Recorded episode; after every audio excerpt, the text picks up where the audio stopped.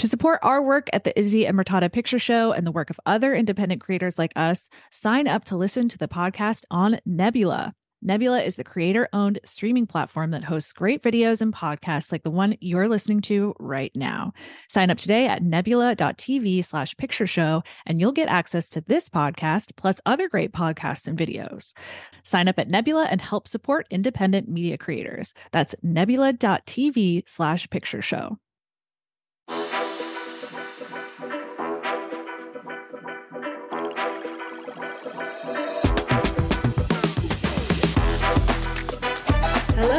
Welcome to the Izzy and Murtada Picture Show. I'm Izzy.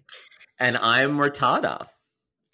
And we are back to talk to you about the Oscars. We have two episodes before the Oscars, and this is the day after the Oscars. We're Monday, a little hungover, still thinking about what happened last night, but um, thought we would talk about it. How do you feel about the evening, Izzy? You know, I feel very neutral about it. Um, I'm still gathering my thoughts, I think. But um, one of the things that struck me the most is how very staid it felt. It felt very cautious, perhaps um my first instinct was that they were maybe overcorrecting for the slap.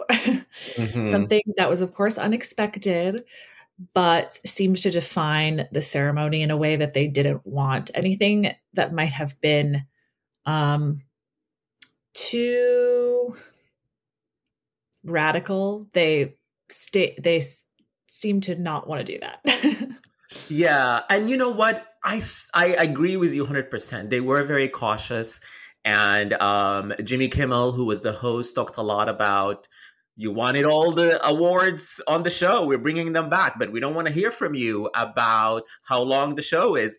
And it was so funny that reminded me because Whoopi Goldberg always used to say about the show is long. We know it's long. We don't want to read about how it's long tomorrow. Because, you know, she in the olden days of Whoopi, she had to wait until the next day to read about it in the papers. Um, but so to me, that was kind of like it brought me back to that time. So, especially at the beginning of the show, I felt, oh, this is good.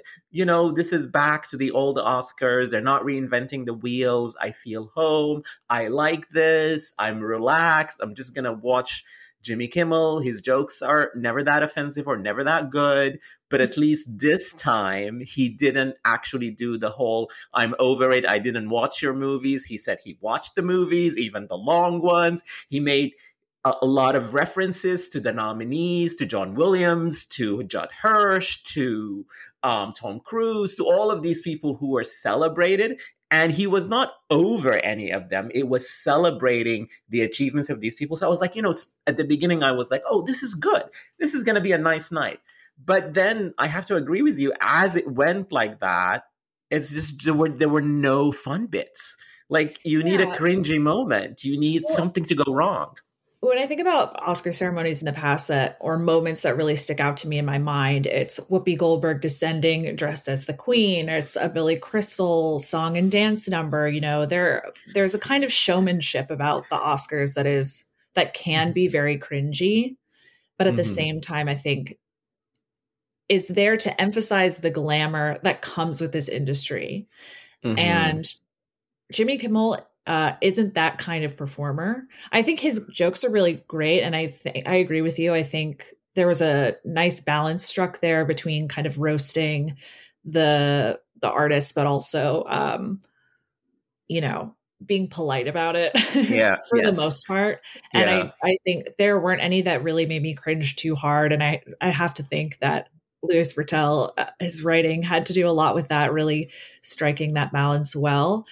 Um, Yes, Louis, if you're listening, we we thought about you. We're like, this is yeah, very nice like, and it's him. He did it. um, yeah, he's just not that kind of performer, so you kind of lose that glitz a little bit. And I think um, mm-hmm. for a lot of people who've been watching the ceremony for a long time, you mm-hmm. do kind of miss it, but you also kind of appreciate the fact that it just feels like a kind of mature evening as well. Mm-hmm. Yeah. it was nice not to have a painful moment. I think. Yeah, totally. Especially last year, there were so many painful moments. Um, and I think I love that he mostly roasted the people who were not there and for not coming. Tom Cruise and James Cameron. He's like, why are you not here? You're kind of bad sports because maybe you didn't get all the nominations that you wanted. Um, why wasn't Tom Cruise there? I think he was afraid of Scientology jokes. I mean, that's the only reason I can think of. Like running into Nicole. I don't know. I, I genuinely have no idea. I don't follow his career very much, so I mean, I think there was only one Scientology joke from Jimmy Kimmel when he talked about the shirtless um, scenes in Top Gun and he said El Haba Haba or something like that. Mm-hmm. But I think if Tom Cruise was in the room, maybe there would have been several more Scientology mm-hmm. jokes because he has done them in the past. So that's the only reason I can think of of Tom Cruise not being there. And the other is that he wasn't nominated for Best Actor, just for Best Film as a producer. So he maybe is protesting that, which I think is the reason Jim Cameron is not there because he wasn't nominated for Best Director. Um, so yeah. Interesting. So, well, you know who was there, who got a lot of representation last night? Corporations. Yeah. Corporations sure were present at the 95th oh. Academy Awards. Um, certainly were a lot of advertisements for you know mm-hmm. uh, the Academy Museum, which I think yes. is slightly different. It's slightly less blatant than literally Melissa McCarthy and Haley yeah. Bailey coming out to introduce a literal trailer, and it's yeah. and it's so funny. People, I, I was reading on Twitter, people who were in the ceremony actually didn't see the trailer for The Little Mermaid because it just played to people at home. So they were there to present a commercial. That's, That's so blatant. Funny. Yeah, well, I, exactly. Like the Academy Museum has corporate interests. Obviously, they get their money from the ceremony, so it makes sense that you would want to advertise as much as possible. But um yes, that one threw me for a loop, as did the Warner Brothers 100. Now, I know mm-hmm. the 100th anniversary of Warner Brothers is a big deal. They're really trying to sell this. This is the theme of the TCM Festival, Film Festival this spring in April. Um, but what's hilarious is the f- total lack of understanding of what Warner Brothers was as a studio. now, Warner Brothers owns a lot of MGM's films, but I don't think it's appropriate to put like a clip of The Wizard of Oz in an mm. MGM or in a Warner Brothers 100 uh, montage. It, it's simply not correct. And I thought that was very funny and showed a significant lack of education from whoever put that together. Yeah. I mean, they don't know. People who put these things unfortunately don't know. But I mean, they got Morgan Freeman from the Shawshank Redemption and the next Barbie to Margot Robbie to to introduce it. So I guess that's as far as their Warner Brother thoughts went. well, I, I don't even think Bette Davis was in it. She wasn't. I also Warner thought of that. Was yeah. not in it. yes.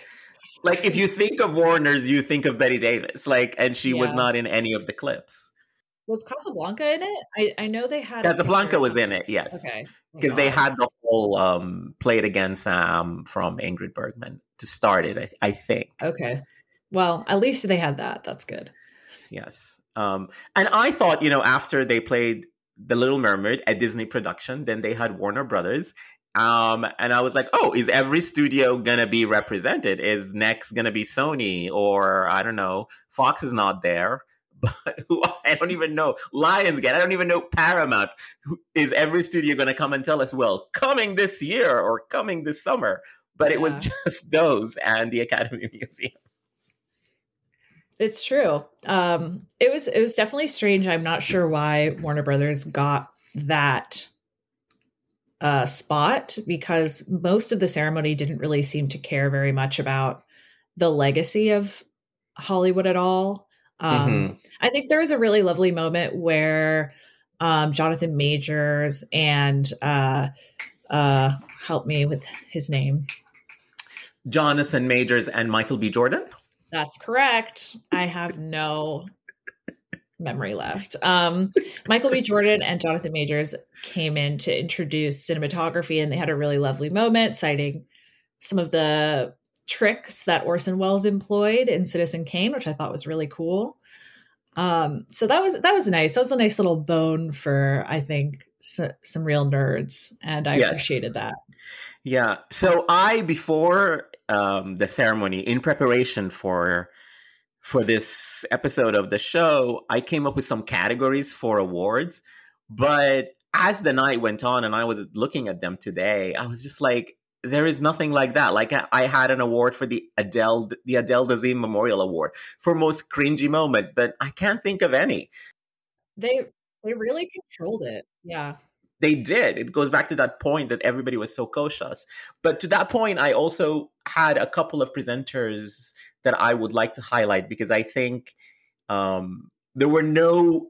I think the Michael B. Jordan, Jonathan Majors was a memorable moment, but there were no like moments that you have to think about the next day. I have to really think hard.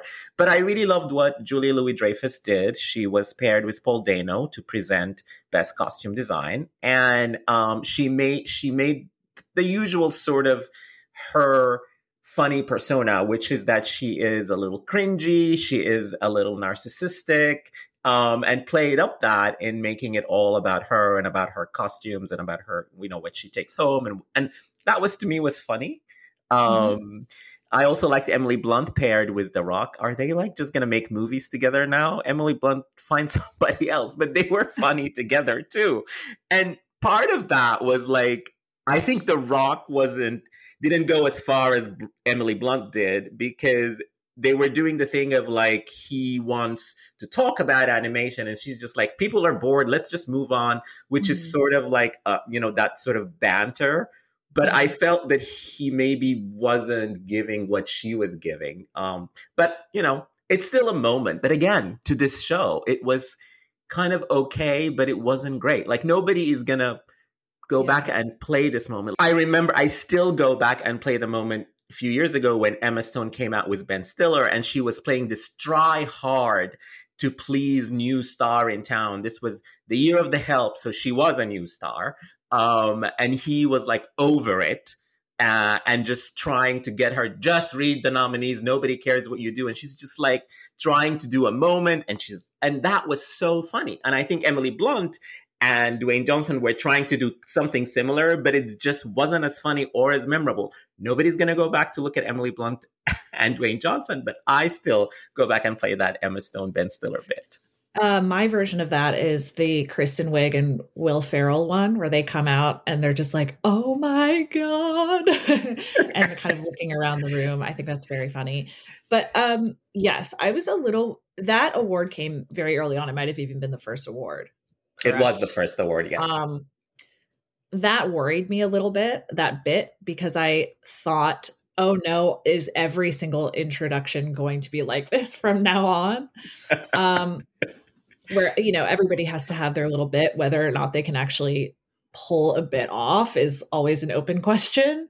Yeah. I thought they did a fine job, but it kind of concerned me. And then um I, I was kind of pleased that they seemed to keep that to a minimum and yeah. just kind of focus on a little bit of, about the category, get to the award. It's fine. Um, but yeah, just kind of going back to I think the repeating theme here, which is that I think you get a very smooth show, but you also perhaps lose a little bit of that show business quality that yeah. a lot of us have come to love. I, I mean, one of the moments that I think was completely um, not called upon to be historic is you got Jessica Chastain and Halle Berry to present Best Actor and Best Actress. Yeah. And we know why Halle Berry is there. Obviously, Will Smith couldn't be there, so she replaced him. But she is also the only non white actress to win until last year. And so I think me and everybody, um, bef- when Halle Berry was announced, were a little nervous. It's like Michelle Yeoh has a g- good chance to win, but also she might not. And so maybe the producers were cautious about that too and didn't want to make a cringe moment like when they had um, the Anthony Hopkins debacle. Yeah, the Anthony Hopkins yeah. Chadwick Boseman. So they actually had Halle Berry announce Best Actor and then Jessica Chastain announce Best Actress, which to me, Jessica Chastain, you opened the envelope. It was Michelle Yeoh's name. Like you know, this is the moment. Like it somebody should have told her or she should have thought like okay i need to give this envelope to halle berry to say that name to make mm-hmm. that connection to make this a moment because then why have halle berry up there well, if you're nice not gonna see, yeah it was nice to see halle berry still on the stage though when michelle yeoh actually accepted the award and they got to walk off together which was i think really really stunning of a moment. Yes yes but there was something lost and i think this is back to, to what we were talking about earlier about that everything seemed cautious. They're like we don't we want to have a moment but maybe we don't really.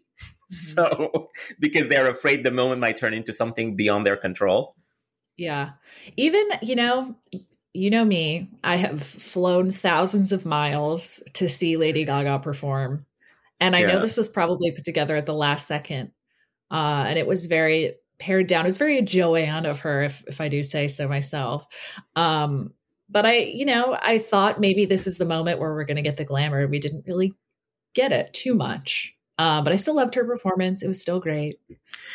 Yeah, I mean, um, if I was going to give a standing ovation for anything that happened last night, it would have been for Lady Gaga. I just yeah. loved everything about that performance. I loved that she came out and gave a completely Lady Gaga moment in that it was genuine from her no makeup, Which is but very also, radical, I think, for the Oscars. Yeah, totally. But also just what she talked about. It was a very Gaga moment to be earnest, to be all about the art and the artist. And, you know, this movie that is just literally military propaganda. to say, I wrote this song, it's very personal to me. And yeah. that's such a Gaga PG sex scene with Tom Cruise. yeah, it's such a Gaga moment. And then to the point you were making about how stripped down the whole performance was with no makeup. She's just there in a t-shirt and jeans. And even I think the show rose up to that moment in that that moment was com- photographed completely different than the rest of the show. There was no light. It was very stripped down. It was kind of like cinema verite. And then it was all about her voice. Like that is not a great song, but it, she really performed it well. And I was like, you know what?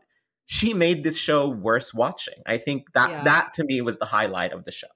I do think something about the Oscars really brings out the Gaga in Gaga. She really loves to show up for this award show and perform her ass off. And I yes. have to respect it. Yes. And there was a drama with that of like, you know, she's not going to perform. Then it was announced last minute she was going to perform, but, you know, it was great. Um, I think Rihanna's song is even less memorable, um, but she also was in good voice. Like, yep. she, she sounded great the other song's completely unmemorable. I have to say, is the Diane Warren one. I was I don't even remember anything about that. I don't remember it to be honest. I, I think just I might re- have gone to the bathroom. yeah, that song. It's totally the time to go to the bathroom because I think Sofia Carson, who was singing it, the one thing I remember about it is that in the middle she introduced Diane Di- Warren. Oh yeah, that's right. She it was so shady. It was. I know it was meant to be just a purely factual compliment, but it was sounded so shady. Yeah. Lifetime Achievement Oscar winner. I was like, okay. 13 time nominee. I was like, holy shit, that's crazy. Yeah, we can talk. Let's get into the winners because I think we can kind of overlap mm-hmm. those conversations a little bit. Yes. So, Everything Everywhere All at Once won seven Oscars. So, a sweep that hasn't happened at the Oscars in a very long time, mm-hmm. including winning three acting awards, which just by my cursory look at the acting winners, the last time that happened was for Network in 1976. So that's a very long time very ago. Long time. Yeah. Yeah. And I think before that it was Streetcar. And those are the two. Those are the two that I could find in the 10 minutes I did this this morning. What a, so what a group of films that is. yeah. So I have to say, maybe history will look kindly at this, but right now I'm looking at it as cans because I don't think this movie deserves three acting Oscars. Let's just say that. yeah, it's it's tough. I I think any listener will know where we stand on um, this film and particularly the acting nominees. Mm-hmm. Um, but it's it's a tough one, you know. I I think I'm kind of grappling with how to kind of consider this film as a representation of where culture is at versus what I think qualitatively is actually the best work of the year. And to me, you know, those are two different things. Obviously, I've talked many times about how I think TÁR and Cate Blanchett's performance are the best things that came out of American cinema this year. However, I think it's correct that these things won. There's something about everything everywhere all at once that feels so extraordinarily now and uh, in a way that I don't think a Best Picture winner has felt in a very long time, maybe with the exception of Parasite. Mm. Um, so I'm very happy with it, despite the fact that I think, you know, it's not technically the best film of the year. I think it's just a very accurate representation of where our culture and where our cinema is at. And like Best Picture has been for eternity, that's what Best Picture kind of is, right? It's a it's a poll of where the most people are at.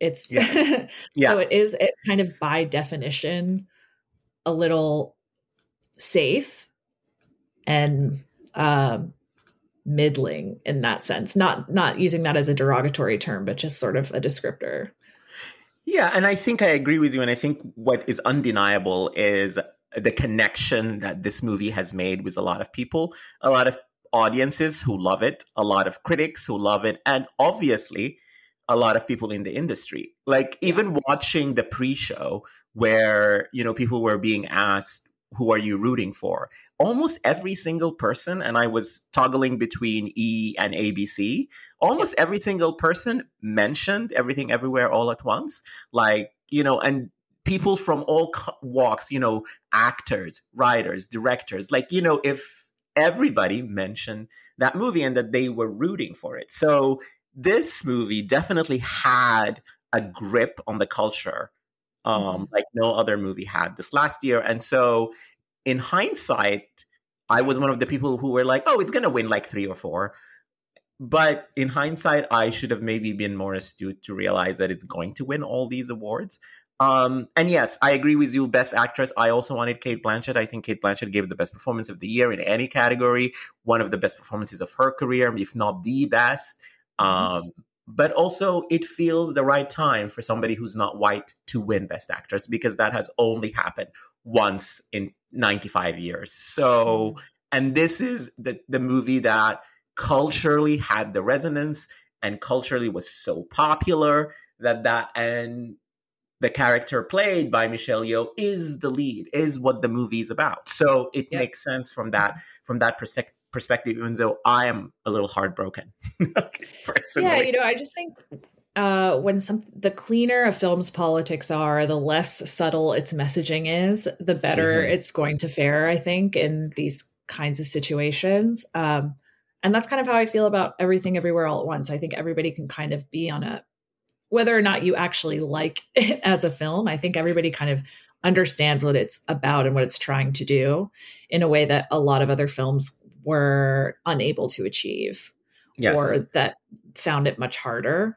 Um, I think you're right. Like Michelle Yeoh deserves this for like the times that she spent and basically discarded by this industry or relegated to films that essentially just put her into a box. That's not something Cate Blanchett has ever had to struggle with in her career.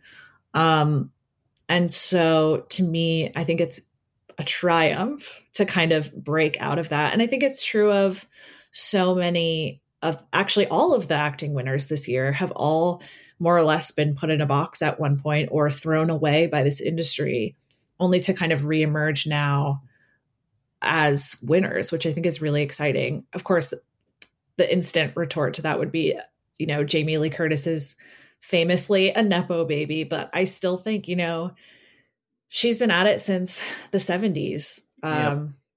And she, for a long time, wasn't given any prestige for what she had been doing. And I think that is a battle in and of itself. And she's proven that she can kind of have that longevity. It's not simply like the fact that Tony Curtis was her dad anymore. like she's kind of transcended that, I think.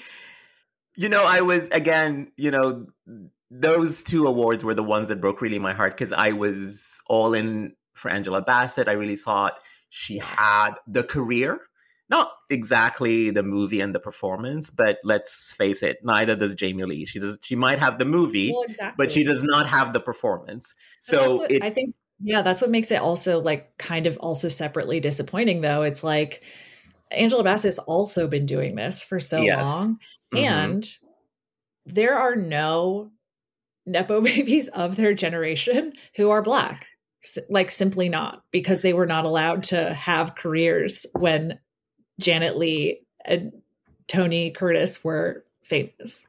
Yeah. So it's like it's like she's starting on such a different level and still rose to this. Mm-hmm. And it's just like it sucks that Jamie Lee Curtis's moment is like at the expense of Angela Bassett. And what more yeah. does she have to do? Yes. To I know exactly. What more does she have to do? Exactly. She waited 30 fucking years to get a second nomination. Like she doesn't have another 30 years. So um, I don't know. I don't know. Um, I wish Angela Bassett all the best, and I hope she had a wonderful night last night. The one thing I want to say about um, Jamie Lee winning is that I was feeling all these feelings, a lot of disappointment because I think her performance was the weakest in that movie. I think it had no reason to be nominated, let alone win. And I was all in for Angela Bassett. And then she wins and she gets up there and she gives us a moment. She links all these things that you and I have been talking about for the last few minutes together. The movie, the, the cultural grip this movie has, her history as a genre queen of two genres that the Oscars doesn't reward comedy and horror.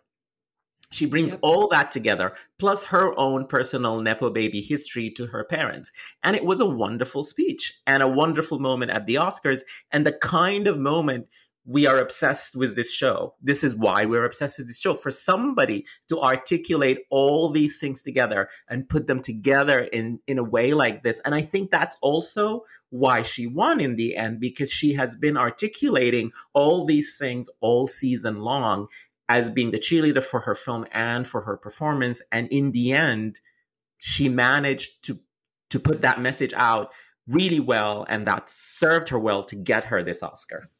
Yeah, I like that you kind of use the word cheerleader there because she really has been so upfront about how much she loves this film.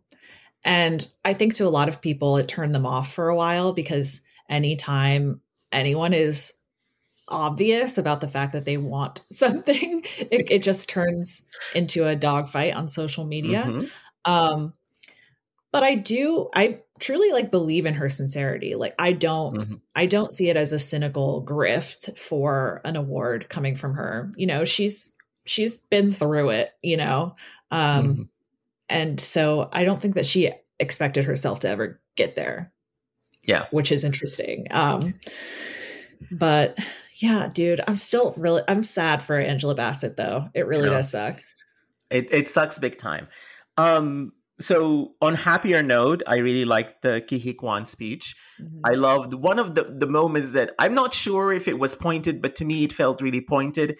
He, he talked two words in particular to me felt very moving in that he mentioned that he's a refugee who came on a boat um, and just thinking about what's happening with migrants right now, like this is the same week that there is this v- law in the UK that is very cruel to migrants who come on boats, and for him to to take the stage of millions of people watching and to mention those two particular words felt very moving. It was a very small part of his speech that, you know, was magnanimous to the movie and his collaborators and his family and his mom and a lot of other things, but that's those are the two words that stood in my head just because of what's happening in the world right now.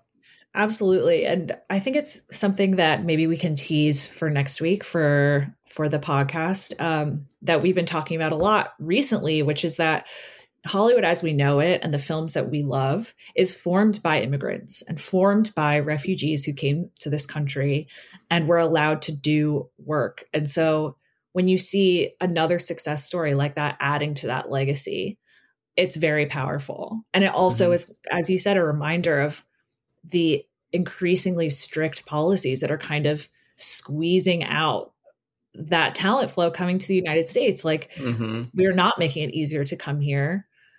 and it, in doing so, I think we're we're screwing ourselves over.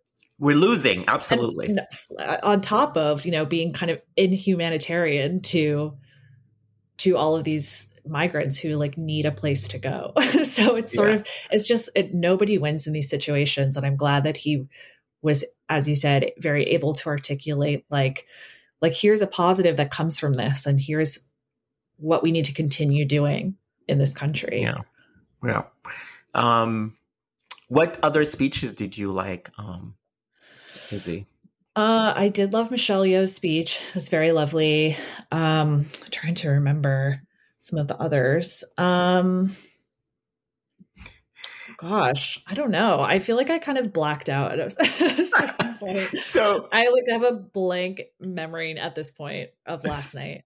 So there is a point in this show, and unfortunately, this happens at every Oscars where they give all these awards. I know we want all 23 awards to be presented um, on the show, but that means that for a huge chunk of the show, it is these straight, middle aged, white men in ill fitting tuxedos who go up there and thank their wives and collaborators. And it makes for such a boring part of the show.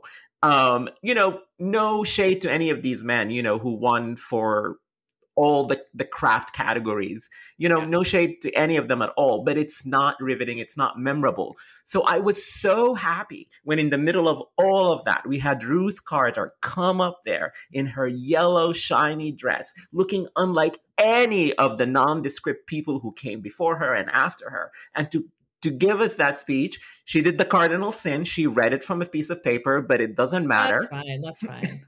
know your strengths. If you're not good, good at top of the at the off the top. See, it's cool that I'm messing up saying that because it proves the point that if you're yeah. not good at speaking eloquently off the top of your head, just read it. Just yeah. read it. She read it and she, again, like Ke Huy Quan, she brought things together. She talked about Chadwick Boseman. She talked about what this movie means culturally, what her work means to her and to her um, mother, who I think died recently. And all of it was brought in beautifully together in a moment that's very memorable for the vision of her as a black woman in a bright yellow dress, but also for what she said. And she becomes the first black woman ever to win two Oscars, which mm-hmm. is kind of unbelievable if you think about it. Wild, wild. Uh, does she? Do we count that dress as gold? Like, did she break a stigma a little bit too with that I, one? I think so. Can you can count. That? Yeah, you can count it as gold. That's like two records right there, as far as I'm concerned. Yeah. Yes. So so that was a that was a memorable moment. Um, I'm curious how you situate everything everywhere all at once as a best picture winner. I think there are things about it that to me read as very typical of best picture, but there are things that obviously do not read as typical for best picture winners. And I'm curious what you think about that if if you've given it any thought. I mean, I think I've given it the thought in a way that when this movie came out, just for its release date, for its content, frankly, because its content is not, it's not a classically made movie. That this year that was The Fabelmans, which went home empty handed. Mm-hmm. So it's the opposite of that. It's made by up and coming younger filmmaker.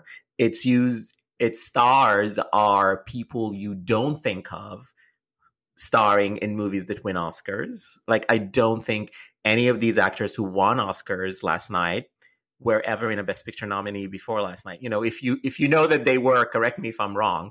But I, you know, um, maybe Crouching Tiger, Hidden Dragon from Michelle Yeoh, and that, that would be the only one yeah. uh, that I can think of. But so from all that perspective, and then to what we were talking about earlier, it found the connection in the culture with the industry, with people, with audiences, and that's what made it an Oscar movie. And it is an Oscar movie in that it made that connection because in the end, the Academy always awards a popular movie.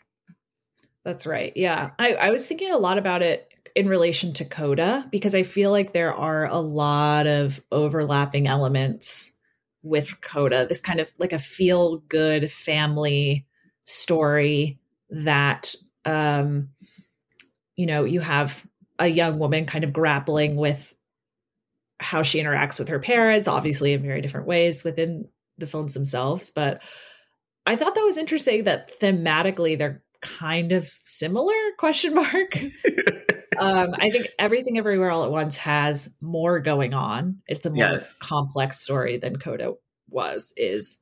And just a better made movie in general. Yeah. Oh, I agree. Absolutely. um, but it was interesting to me, like thinking about those two things together, because also having Best Picture films that are led by women is traditionally quite rare. Mm-hmm. And also, the fact that Best Actress and Best Picture actually correspond to each other this year is incredibly rare as well. Yeah, it never happens. Like last year, never happens. The five nominees for Best Actress were not in movies nominated for Best Picture, but this year we had three, right?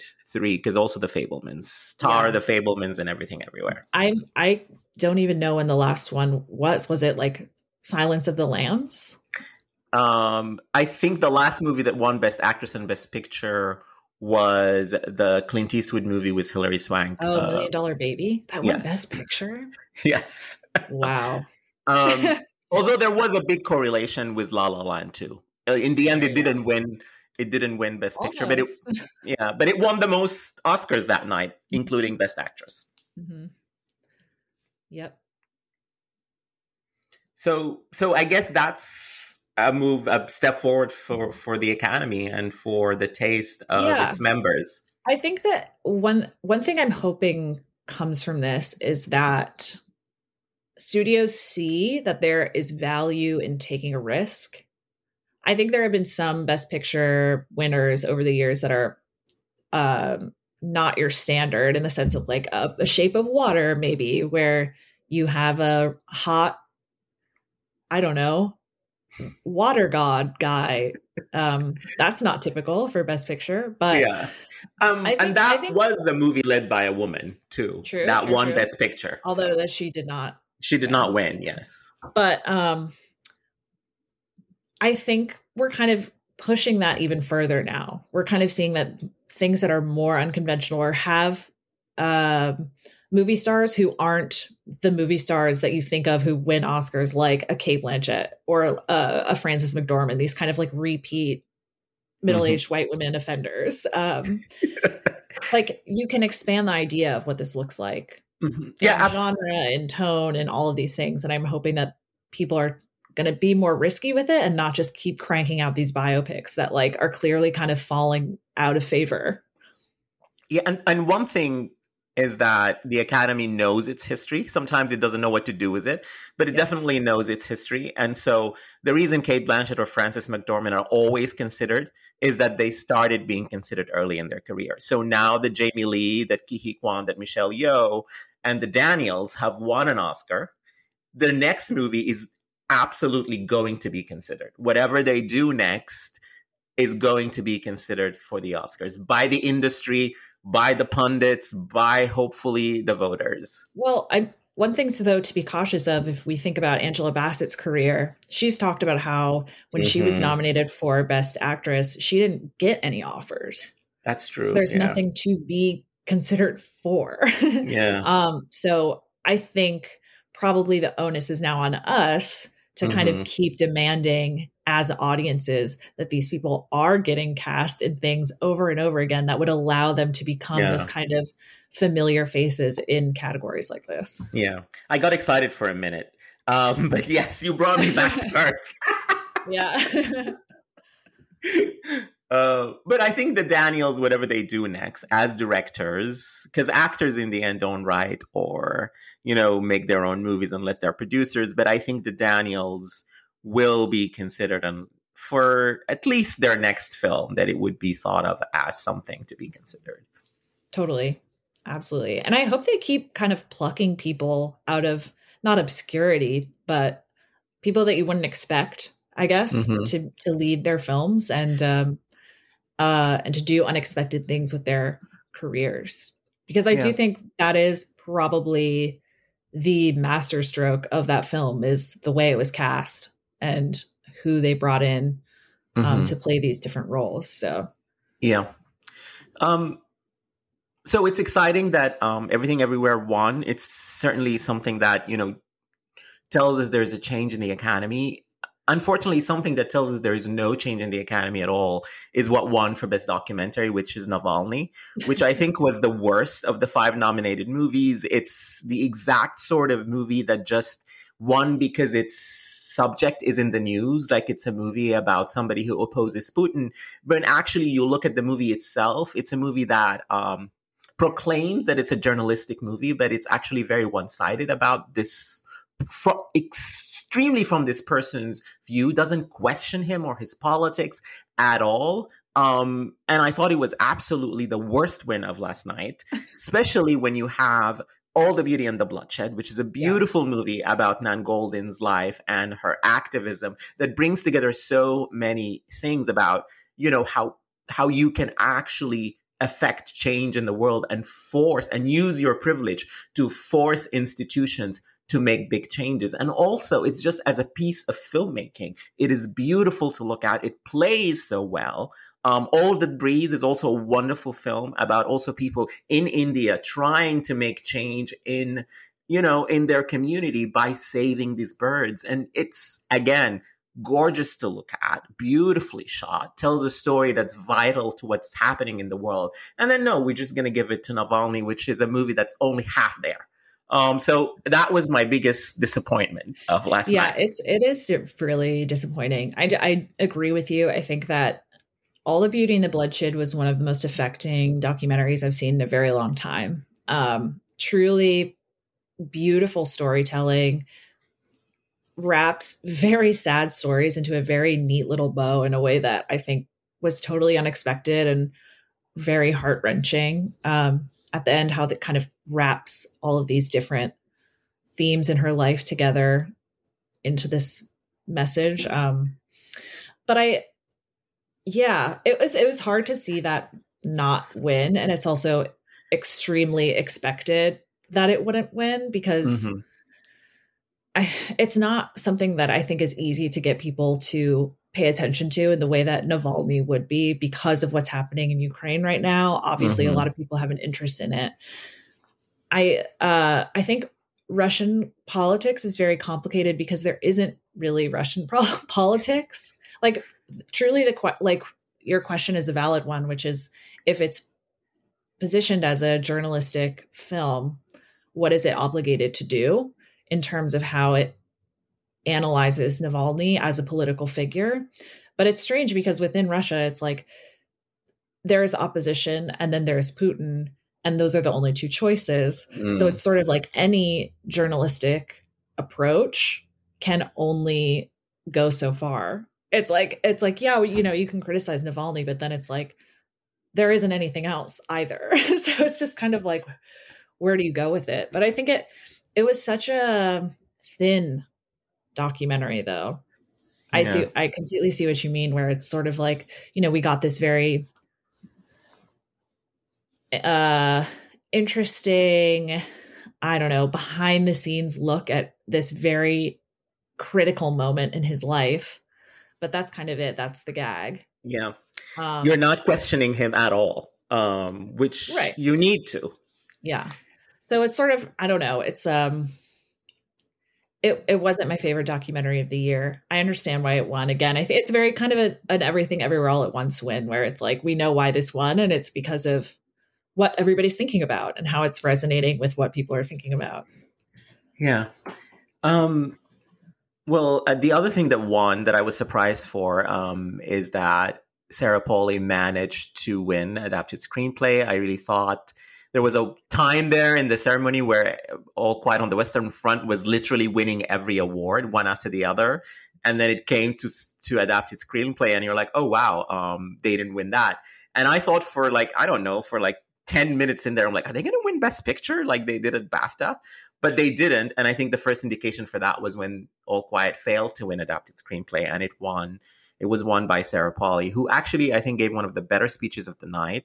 Um, again, you know, there are people say words and you you remember just a couple. I think what what she said is that the film was a radical act of democracy um, about um, these people coming together, but also that mirrors what happened on her set um, in with her collaborators, and I thought that was a beautiful moment to sort of tie in your film theme to your work ethic and how you make movies.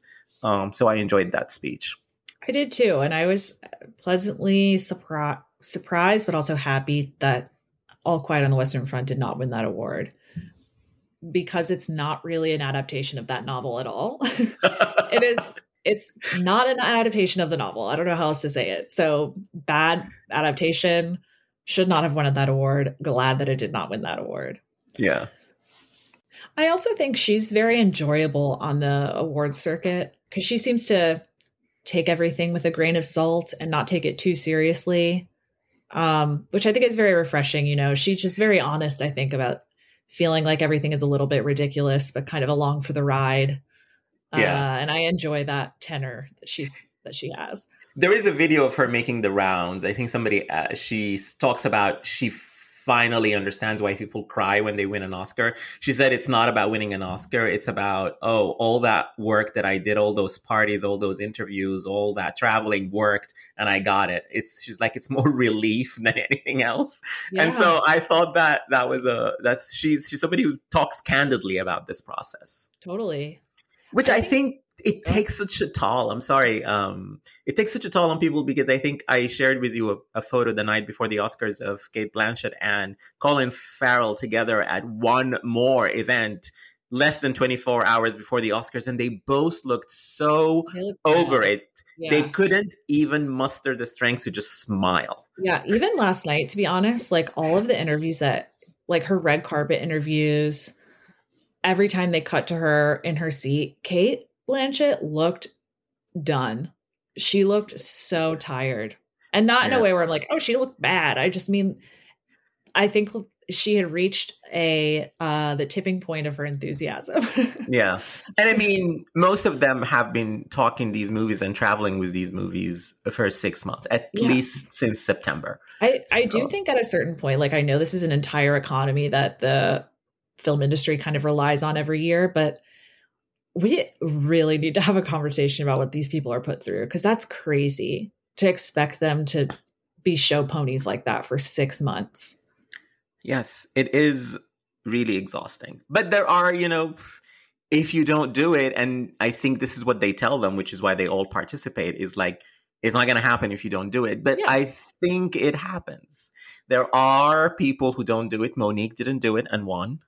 Um, she I mean, it ruined her career, though. No, I mean, I think uh, part of it is her career. Part of part of it is is this. Part of it is something else. Well, uh, maybe a better example is Mark Rylance, who also won an Oscar and didn't do any of this stuff. yeah. Um, although the people who won this year have campaigned the hardest, like the four acting winners, best film and best director and screenplay. These people have been doing it. Everything yeah. they have done it all and they worked and it it it got them there. Even Sarah Polley has, as she has herself has said, she has been doing it since September or whenever it is Women Talking premiered. Also, I think we need to pour one out for Andrea Riseborough, who I I'm sure had a very awkward evening. Yes. Um, there was a pointed mention. I, I was praying when um, Jimmy Kimmel mentioned Till and the Woman King. I was like, if yeah. the director of this show really wants to make a moment, he would cut to Andrea Riseborough, but they didn't. So thank God that that would be a little unfairly humiliating to her. I think. yes, totally. It would, but it would be a, a, moment in the show. Instead, they cut to Brian Tyree Henry, who has no connection to either of this film except that he's black, which yeah. is, I think, an even worse moment. Yeah. Oof. Um yeah, I don't know. I felt I feel a little bad for her because I'm sure that was just a weird situation to be in. Although I'm sure she gets tons of respect from the people who are in that room with her, so that's that's good to know. So, Izzy, we have come to our part of the show where we go to Bette Davis to tell us something. What a dump. Thank you, Bette. Uh, it is a dump, and there is something that I thought was just you know, I've already talked to, about Navalny and about Angela Bassett, but if I was going to dump something out of this show, a winner, it's definitely Best Actor.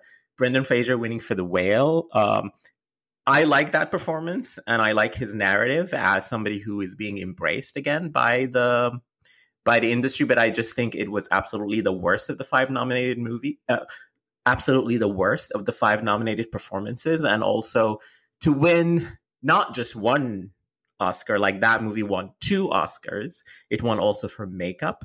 And I think in both categories, there were much better work. Um, and I, I don't think that movie itself is successful in its message of empathy um, at all that it's trying to do. So that's my dump. Sorry, Brendan Fraser. I, I do wish that Colin Farrell had had more of a a real shot at that award. I, will I'll say that. Yeah. My dump is TÁR going home empty handed. I mean, I'm sure everyone is sick of me shilling this movie by now. And you know what? I am I am too. I'm sorry. But this is the last we're gonna do it. So I'm just getting it all out of my system now. Um I I think that was such a wonderfully made film. And it's really sad to me that it's just completely unrecognized.